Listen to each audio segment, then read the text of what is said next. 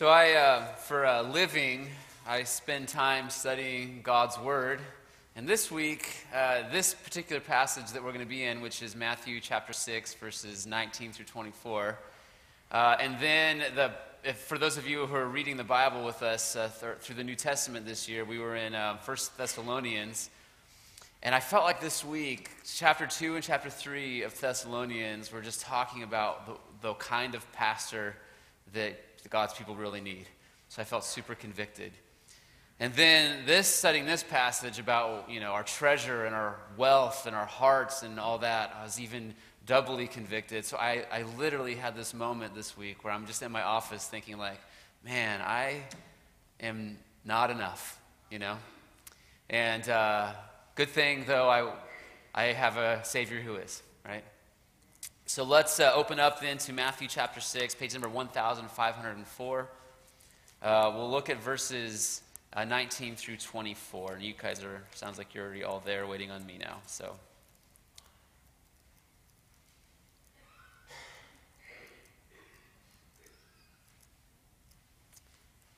Okay, hear the word of the Lord. Do not store up for yourselves treasures on earth where moth and rust destroy and where thieves break in and steal. But store up for yourselves treasures in heaven where moth and rust do not destroy, and where thieves do not break in and steal. For where your treasure is, there your heart will be also. The eye is the lamp of the body. If your eyes are good, your whole body will be full of light. But if your eyes are bad, your whole body will be full of darkness. If then the light within you is darkness, how great is that darkness. No one can serve two masters. Either he will hate the one and love the other, or he will be devoted to the one and despise the other. You cannot serve both God and money. This is the word of the Lord. Let's pray. Father, we come to you this morning. We ask that you would open up our hearts and our minds to understand your word, that we might see the good news of what you've done for us in Christ and see your law and be moved to obey it out of gratitude. We pray this in Jesus' name. Amen. So, when you go to the doctor, uh, sometimes the doctor can start asking questions that don't necessarily seem related to anything, although you kind of get where he may be going. Uh, uh, he, or she might ask questions about our diet, you know, whether we're eating enough fruits and vegetables, uh, they might ask questions about whether or not we're getting 30 minutes of vigorous exercise at least three days a week. Do we smoke? Uh, how many alcoholic drinks do you have in, in a given week? Are you um, experiencing any major life stressors like a recent job change or a move or uh, some kind of debilitating illness or something like that? And implied in each one of these questions is that we should be eating right, that we should be getting plenty of exercise, that we shouldn't drink too much, that we should avoid stacking together too many life stressors in any one year.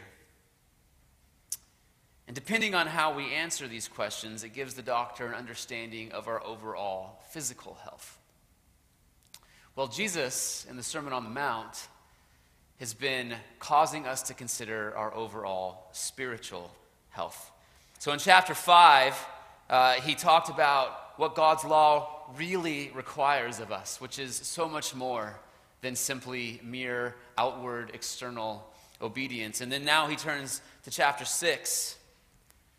And two weeks ago, we looked at the obligations of the Christian life. And we were asked, Are you generous? Are you self controlled? And are you using tools like fasting to build your self control? Are you praying? And the question wasn't just, are you doing these things? The question was, why are you doing these things? Are you doing these things to be seen by others, or are you doing those things in secret to be seen by God alone? And then last week, Pastor Martin took us into the Lord's Prayer, where Jesus helps us to see the heart and the content that should characterize our prayer life, essentially asking us, is this what your prayers are like? Because, like a good doctor, he's helping us understand the true condition of our spiritual health. And just like the doctor's piercing questions imply whether or not our physical health is good. So Jesus' words help us see whether or not our spiritual health is good. So this morning, Jesus asks us about our wealth and our treasure as a way of diagnosing our hearts and our eyes. So, first, we're going to look at diagnosing our hearts and our eyes. And then the second point is curing our hearts and our eyes. And for those of you who think, oh, we're only having a two point sermon this morning, let me assure you that first point, I have three subpoints, which are all just as long as my final point. So it's really a four point sermon, so I tricked you. Um, but you'll understand why I organized it the way I did as we go. So, first, diagnosing our hearts and our eyes. So, my three subpoints here are really uh, the three sections of our, our short passage this morning. And uh, each one could be framed as a question that a doctor might ask. And uh, so I've turned them into questions. So the first question we're going to look at is Where is your treasure? Jesus says, Do not store up for yourselves treasures on earth where moths and vermin destroy and where thieves break in and steal, but store up for yourselves treasures in heaven where moths and vermin do not destroy and where thieves do not break in and steal. For where your treasure is, there your heart will be also. So Jesus is commanding us to do something, to store up our treasure in heaven. He's commanding us not to do something which is not to store up our treasure on earth. And then he gives us two reasons why we should do the thing he's commanding us to do and why we ought not to do the thing that he's commanding us not to do. And the first reason that he gives us is that if you store up your treasures on earth, they're not going to last. If you store them up on earth, what's going to happen is bugs and rats are going to get in and eat them, which literally would have happened at that time because they stored up grain in, uh, in giant storehouses. Uh, they didn't have uh, basically fake money like we do that just appears on our phone that maybe doesn't even exist. They had actual money that could be uh, that could rot and deteriorate, and it can be stolen. Whereas in heaven, these things last forever. Our treasure that we place in heaven is invincible. The other reason he gives us for why we ought to store up our treasure in heaven rather than on earth is because Wherever we put our treasure, our heart is going to follow. And when we think of the heart, uh, we tend to think of the heart as either the physical you know, organ that's beating inside our chest, or we think of it as like our, our emotions or our feelings, right? There's this saying in our culture just follow your heart, right? Whatever you want to do or whatever you desire, just do that, and, and you'll, be, you'll be satisfied. Uh, but at this time, both Jewish and Greek thought uh, the heart encompassed so much more than just our feelings or the mere organ beating inside our chest.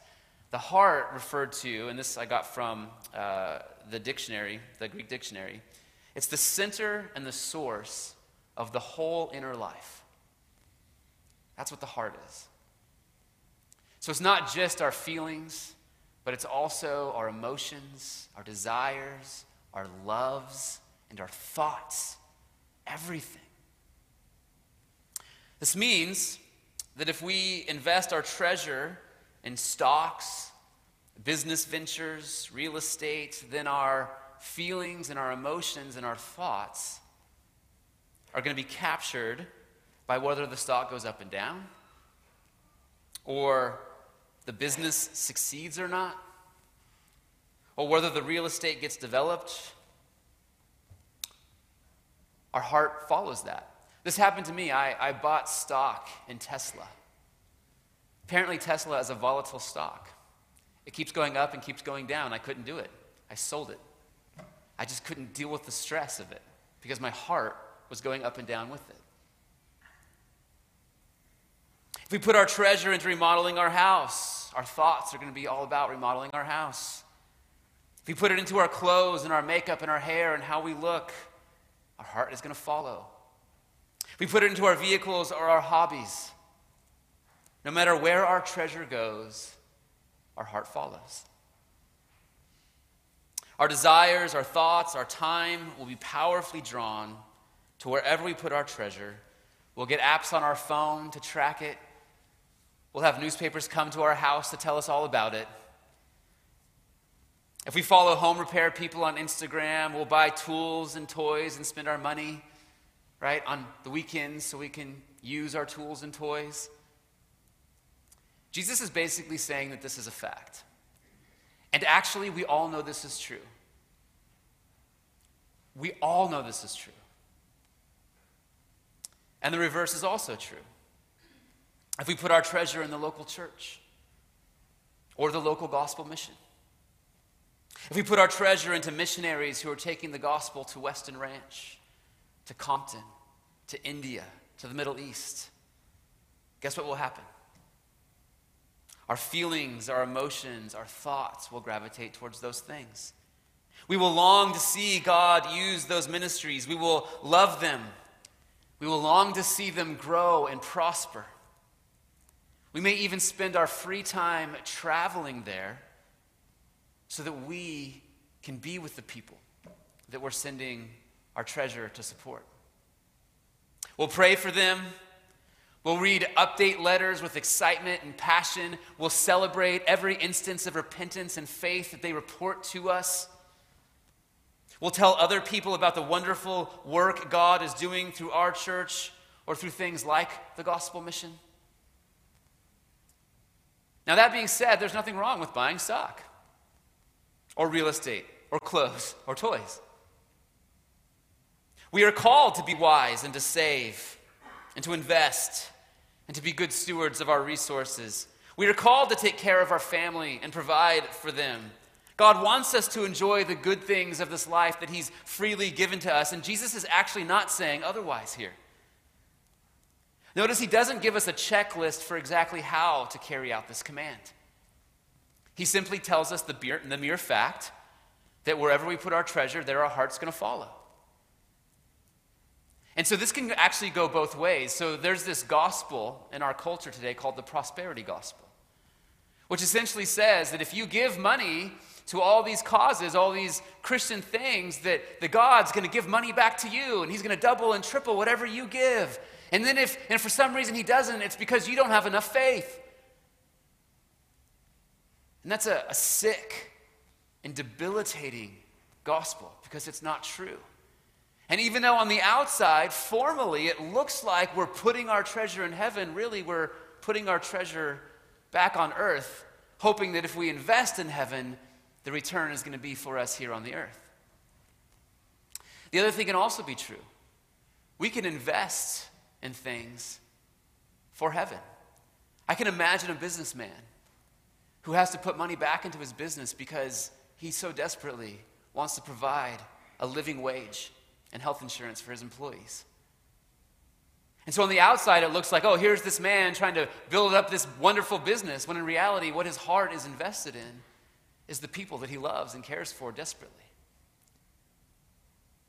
And so there's no specific law that we can give that from the outside we know whether somebody is putting their treasure in heaven or on earth. And so the real answer to this question of where is your treasure is wherever your heart is. Wherever your heart is. But Jesus takes the knife a little deeper into the next question. The next question he's asking us is, What are you looking at? Now, some have suggested that Jesus is changing subjects here uh, but our hearts and our eyes are connected to each other. So if our heart is wherever our treasure is, our eyes will naturally follow. Look at verses 22 and 23. Jesus goes on, he says, The eye is the lamp of the body. If your eyes are healthy, your whole body will be full of light. But if your eyes are unhealthy, your whole body will be full of darkness. If then the light within you is darkness, how great is that darkness? So there's two ideas here. First, two ideas here. First is the idea that our eyes are a lamp. So just picture, you know, like a robot with like light coming out of your eyes. That's kind of the idea here, right? Our eyes are shining the way in front of us, and, we go the direction that our eyes are pointed. Uh, this is another thing that I think we intuitively know is true. When I was first learning to water ski and wakeboard, everybody kept telling me, look at the back of the boat. look at the back of the boat. And the reason they were telling me that is because I wanted to go where the boat was going. And if I looked at the back of the boat, there was this natural almost connection to my physical body and then my ability to actually go where the boat was leading. And then once I got up on the skis and, and learned how to kind of stay up, that was pretty exciting. But then I wanted to get outside of the wake and I wanted to go back and forth. What would they tell me? Just look where you want to go, and that's where you're going to go. So I would look outside, and all of a sudden, I would just start drifting off to this way. I didn't even know how it happened. I can't even tell you why it works like that. But we, we go wherever our eyes are pointed. But then Jesus says, if your eyes are healthy, your whole body will be full of light. So this is a different idea. This is the idea that our eyes absorb whatever they see. So not only do our eyes lead us, but our eyes also take in whatever they're exposed to. So they're both, they're both leaders and vulnerable receivers at the exact same time. Have you ever heard the saying, we become what we behold? We become what we behold. It's true because whatever our eyes see, whatever they take in, that's what we become like. If we watch five hours of Fox News or CNN every night, chances are we will become very much like the people we see on TV angry and frustrated. And then we're going to be angry and frustrated about the same things that they're angry and frustrated with. And we'll have every bit as much power to do anything about it as them too. If we look at internet sites or watch movies and TV shows filled with violence and adultery, or if we watch fixer upper shows or follow social media accounts that fill us with envy because everyone's life is more perfect than ours, then our whole body will be filled with those things. We can even get stuck on good things if we fill our eyes with our career or our business or our family or our hobbies, even though those are good things. We can so fill ourselves to the point where there's no more room for God. So the question is are our eyes leading us, or are our eyes passively receiving whatever we look at? And the answer is both. So Jesus is diagnosing our spiritual condition. Wherever our eyes are leading us toward and whatever our eyes are consuming tells us whether our eyes are healthy or not. If our heart is on our treasure in heaven, then our eyes will lead us in that direction and fill our body with the light of heaven. If our heart is on our treasure on earth, then our eyes will lead us toward that and that will fill our bodies with the fading, rotting, vulnerable darkness of earthly treasure. And only healthy eyes can see the light. Only healthy eyes can lead us in paths of righteousness. And so we can know whether our eyes are healthy or not based on where they're leading us and what we're exposing them to, to fill our bodies with. That word translated healthy here can uh, mean either good single minded, or generous. It's got a wide range of meaning. And that word translated healthy can, can mean evil and wicked and jealous. So Jesus is asking us what we're looking at. Because whatever we're looking at tells us whether we have healthy or unhealthy eyes. If we're looking at good things, if we have a single minded devotion on things that are worthy of looking at, and if we're generous that tells us that our eyes are healthy. And they will lead us in paths of righteousness toward heavenly treasure. And they will continue to be filled with the light of life. But if we're looking at evil things, then our bodies will be filled with wicked things and we'll be jealous and full of envy and anger and fighting. And our whole body will be full of that kind of darkness. Wherever we put our treasure tells us where our heart is, and wherever we put our eyes tells us whether they're healthy or not and whether we're filled with light or darkness. But then Jesus says something really strange. The last sentence there, he says, If then the light within you is darkness, how great is that darkness? Let's be honest.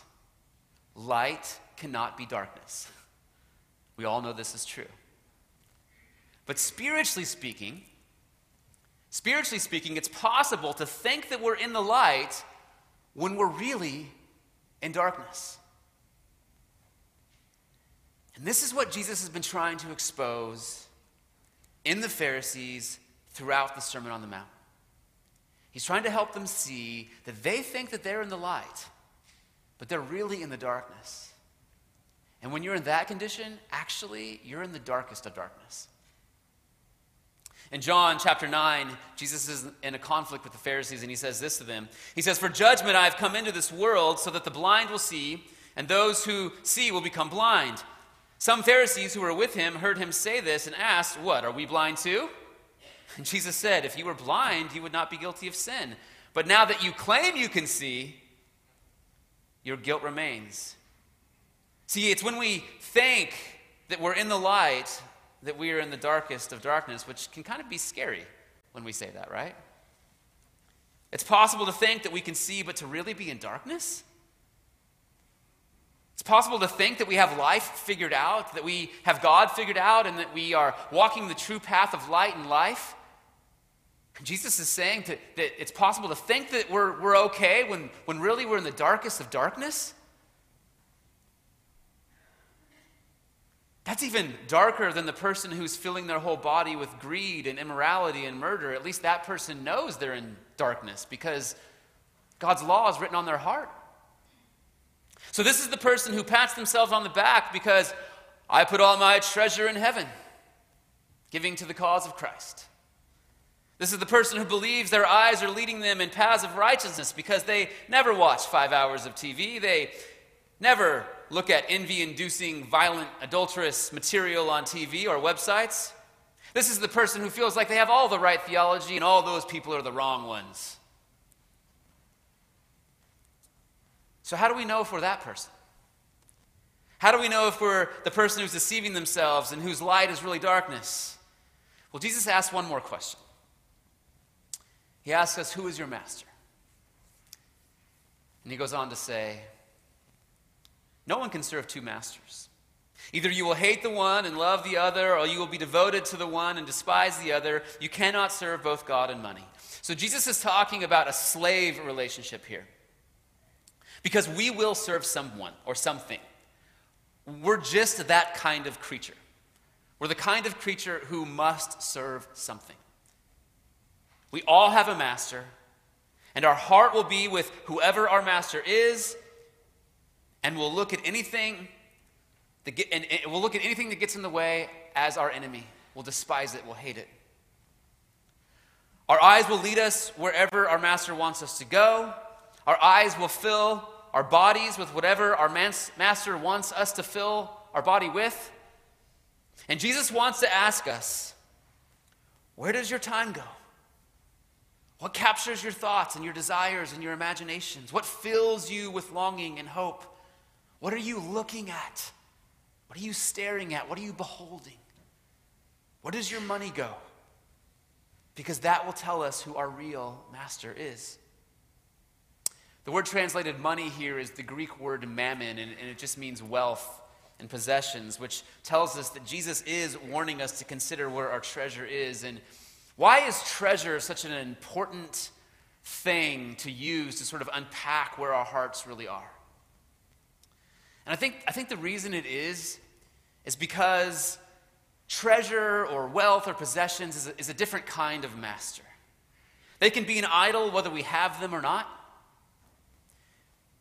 We can be just as consumed with wealth and possessions that we do not have as we are with the ones we do have. And because money is also the best way to have every other idol.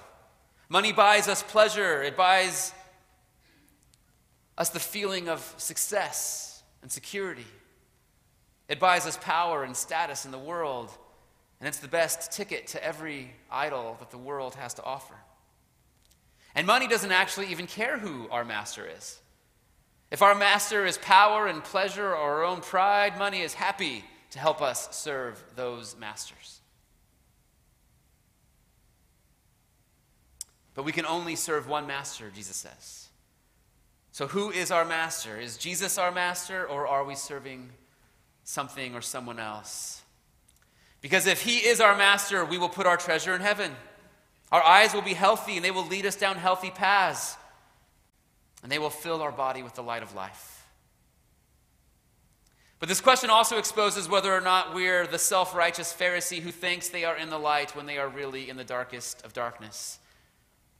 And how does it do that, you ask? Well, in the Gospel of John, Jesus says this He says, Whoever has my commands and keeps them is the one who loves me.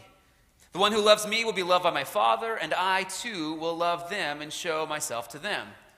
And so you read this and you think, well, Pastor Patrick, wouldn't the self righteous Pharisee be the person who thinks that they're obeying this too? Wouldn't the self righteous Pharisee be the person who reads this and says, Great, I'm keeping all of, all of Jesus' commands?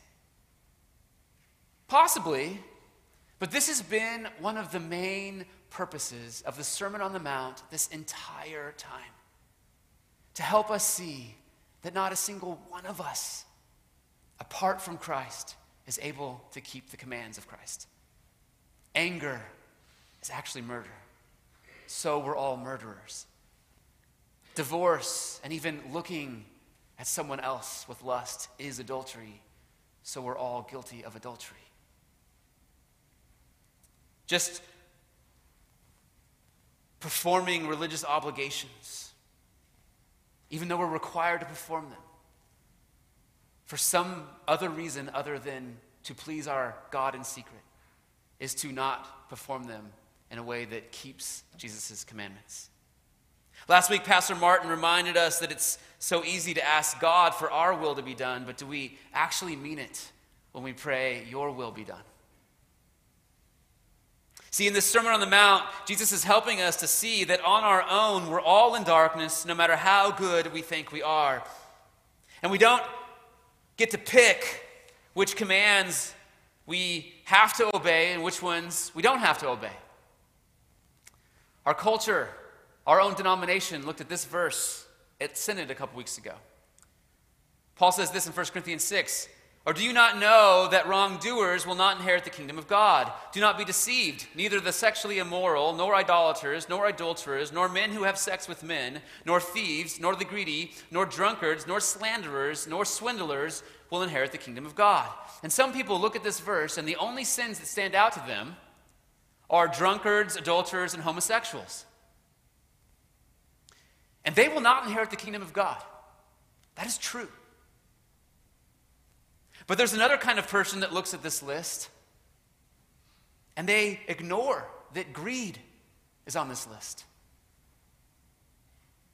See, if we baptize sexual immorality and call it good, like our culture is telling us to do, then our light is the darkest of darkness. But if we ignore that greed is on this list, then we're in danger also of having our light be the darkest of darkness. Because we can only serve one master. Either we serve the God of this age who calls evil good and tells us that we can be whoever we feel like we are and that we can do whatever our hearts desire with our bodies. Or we can serve the God of this age by worshiping our money and everything it can buy for us. Or Jesus can be our master and we can worship him alone. So, where is our treasure? It's wherever our heart is. What are we looking at? whatever our heart tells us to look at. And who is our master? We can only have one. So, Jesus, the great physician, he's diagnosing our hearts. He's showing us all our idols, which takes us to our final point hearing our hearts and our eyes. So, here's the truth, friends not a single one of us can change our heart.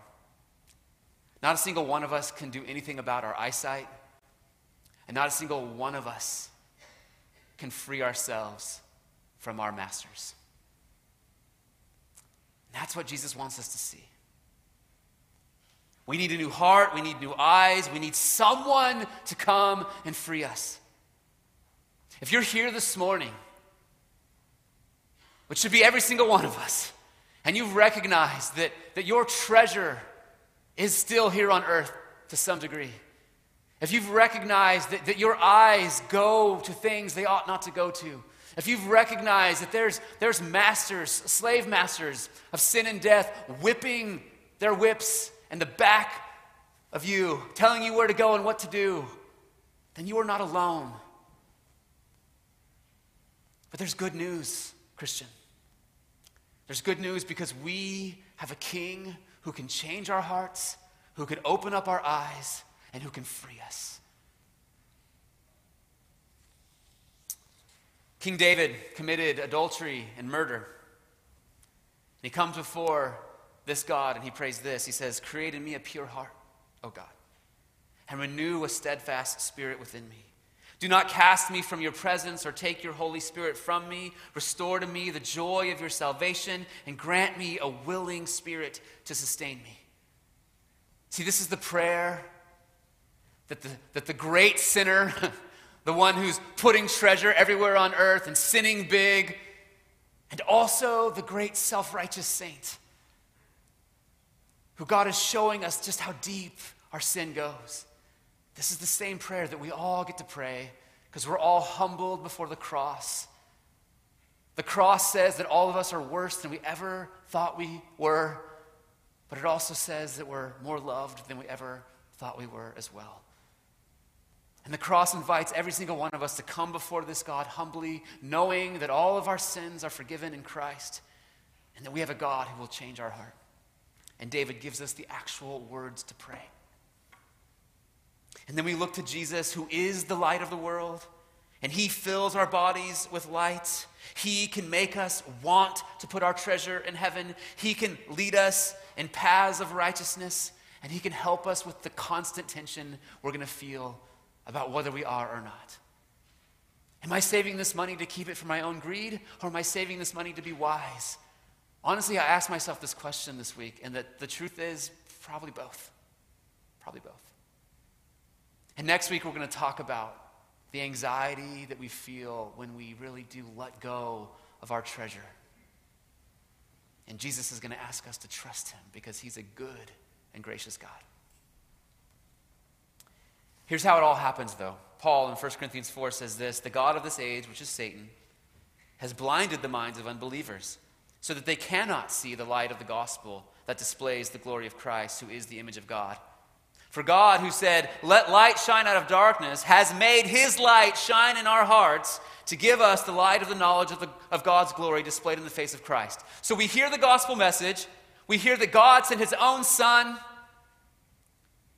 to come and live and die for sinners. And then he did that. And then he suffered on the cross. Excruciating agony. That word excruciating just means out of the cross. And he did it because we were his treasure. He did it so sinners like us could look at a passage like this and recognize the depth of our sin and our total inability to do anything about it. But then we could then look at one who could. 1 Corinthians or 2 Corinthians 8 9 says this For you know the grace of our Lord Jesus Christ, that though he was rich, yet for your sake he became poor, so that through his poverty we might become rich. So Jesus had all the treasure in heaven and he left it to become poor here on earth, and he left it because he wanted to share the treasures of heaven with sinners like you and me. Paul, writing to Timothy, says this He says, For there is one God and one mediator between God and mankind, the man Christ Jesus, who gave himself as a ransom for all people. This has now been witnessed to at the proper time.